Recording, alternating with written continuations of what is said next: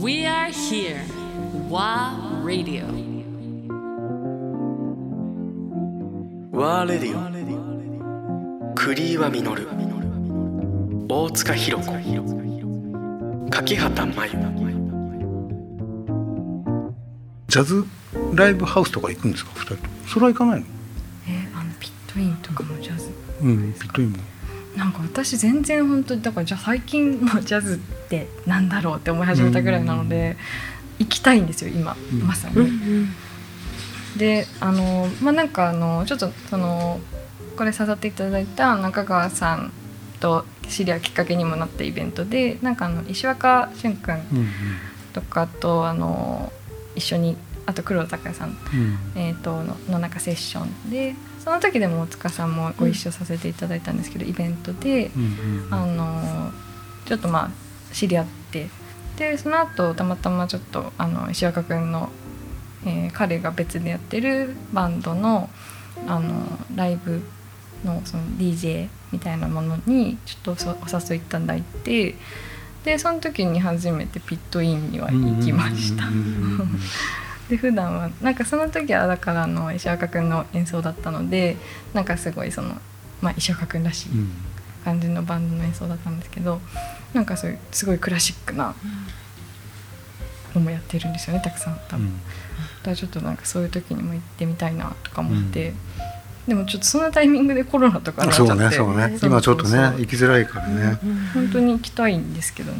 今もやってるんですかね今はどうなんでしょうね。私もあのピットインでライブの感想とかと前とかでうん。DJ させてもらう。うん。ことが結構前からあるんですけどそうですね。コロナだからちょっとやっぱ時間が前倒しになってなかなかうん。あの十分な時間を取れない感じではなくてうん。もなんか続いて配信とかはピットインやってますね。うん。ねやっぱ生で聞くとまたね音環境というか音の場所がわかるじゃないですか、うん、そうなんですよあれがいいね。ですよね。楽器がよくわかるし。いやー、そうライブね。ね。なんかね、昔のこう日本のジャズがすごく好きに買ってた時が、うん。まあ、今も好きなんですけど、うん。まあ、今すごいね海外で高騰しちゃってるんですけど、はい日本のジャズのこう60年代やっぱり後半ぐらいの時とか、まあ、ちょっとフリー寄りな音出してるうん時実験音楽入ってる時とかも音楽もすごい好きででやっぱそういうレジェンドの方が今もまだピットインでやってるとか。うん。そういうのをちょっと追っかけていったのが最初きっかけではあったんですけど、へー。うんなんかでもなんかそういう時には結構もうあの DJ の DJ クラッシュさんとかがジャズミュージシャンと一緒にあの一緒にねあの舞台でターンテーブルやって演奏してみたいなところとかがうん。場面もあって。うん。そうです。ねなんかそういうのもあって結構ねなんか昔ばっかりじゃなくていろんなこう進化があってうん。今に至ってるなみたいなのが思いあるなと思って。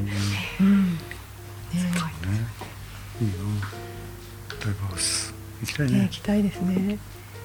いや、本当落ち着いたらちょっとみんなで行きたいですね。ね。あそれ面白いかもね。ちょっと教えてもらいながら多分黙って聞いてるけどね。その後ちょっと喫茶店とかでみんなでね、あの、はい。うん、それについてね、話してねくださいね。面白そうね、いいつもライブって一人で行って、うんって思いながら帰る。そうことそうそうそう。が多いから。そうあそれ面白い。それについてまた語り合う的なえうん。そういうなんかジャズのライブとかって結構そのなんていうんですかみんな座ってじっくり聞く感じなんですか、お店によるんじゃないですか？うん。うんでも最近はそれこそコロナ禍ではやっぱ着席で客席上げてみたいなことでやってるところが多いけれどお店によってじゃないかな。昔のブルーノートは結構ラフでしたよね。ああ、そうだ。改装する前ああ、その頃みたい今な。こうかしこまった感じですけど。ねうんうんうん。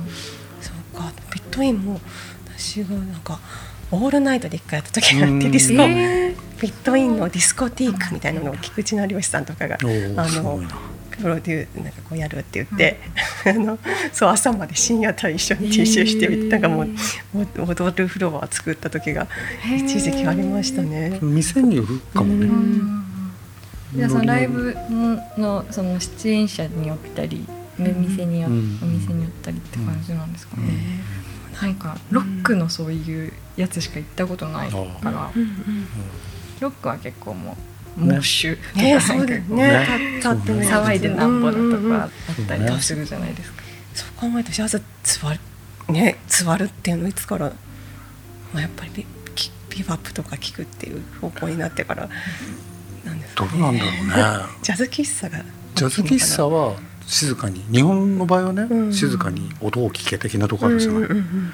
でも日本ってどうなんだろうなライブハウスってピットインなんか古い方だしあとベーシーとかもそうか。一ノ関のベーシーなんかは割と席がちゃんとしてる。スピーカーの方に向いててステージがあってみたいな。とか。ベーシーもいいですよ。岩手県一ノ関、行きたいね結構若い人今いっぱい行ってるみたい、ね。世界中のジャズメンが必ず行きたいってねいう、そう映画もなってた、あ映画になってましたね。うんうん。菅原さん。とか、そこはこう座ってるかな、割とそういえば座ってるところ多いかもしれないねジャズねうんうん、なんかそんなイメージがあありましたけど。六。本木サテン通りも座ってるでしょ？うん。とか。うん。でもいいですよね。なんかこうみんなじっくり聞いてる感じで。なんか。うんクリエイティブな空間な気がします。クリエイティブななんかうんそれこそいろいろそれぞれ考えてソロ取ってる時にいつこう拍手しようかなとかこう構えてる人とかもたまにいるんだけど いやそこタイミング測らなくていいんじゃない的なところあるじゃないですか。ちょっと叩いちゃってああ違ったみたいな。みたいな。ね気持ちいいから拍手じゃな。いですかインプロビゼーションって。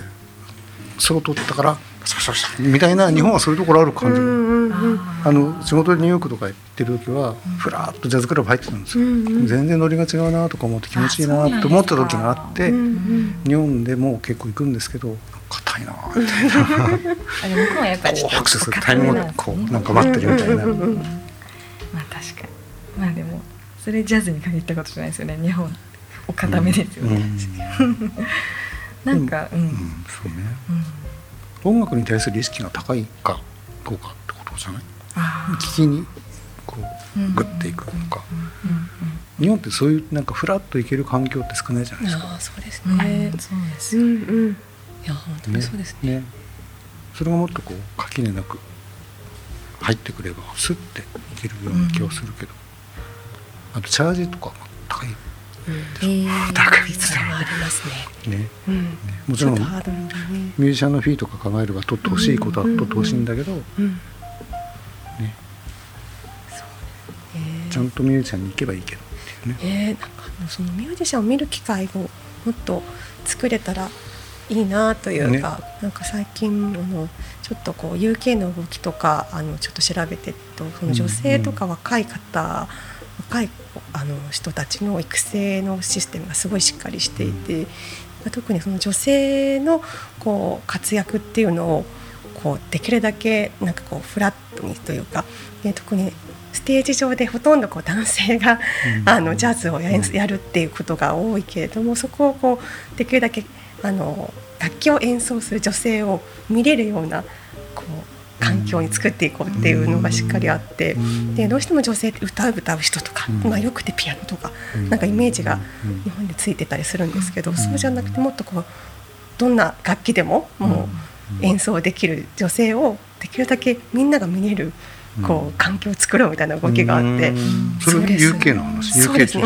そういう組織がしっかりついていて。それはじゃあユニオンもあるってことですねきっとね。組合的なそうです、ねうん、ユニオンがすごく、ね、いっぱいあってそうですね。なんかそこの取り組みがすごくす、うん、なんか参考になるというか、まあうん。刺激をもらう、うん、なんかプレイヤーに対する皆さんのセレクターもそうですけど、うん。プレイヤーパフォーマーに対するなんだろうオーディエンス側から見た時の価値観っていうか価値というかもっと高めてほしいですよね。これ自分はオーディエンス側なので、うん。プレイヤーではないので、うん。なんかもっともっとなんか上手くなればいいのにと思うんう時があるけど、うんうんでもその UK の動きもいいですね日本もそうなってくればね。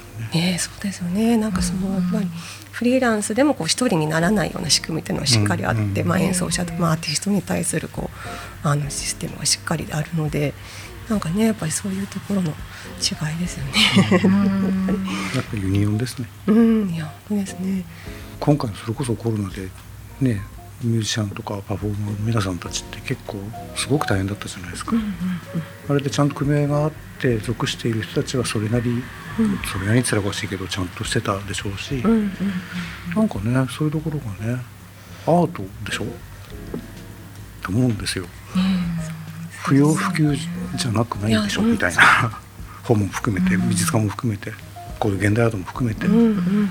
絶対必要なものなのになんでそこを削るっていつも思ってたんですよあとバーが遊興施設っていう発言ね。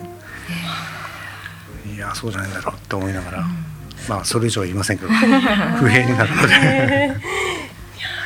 普通に飲みに行きたいんですけどね。ね。でもなんか遊ケースもねいいね。そういうのも行きたいな、We are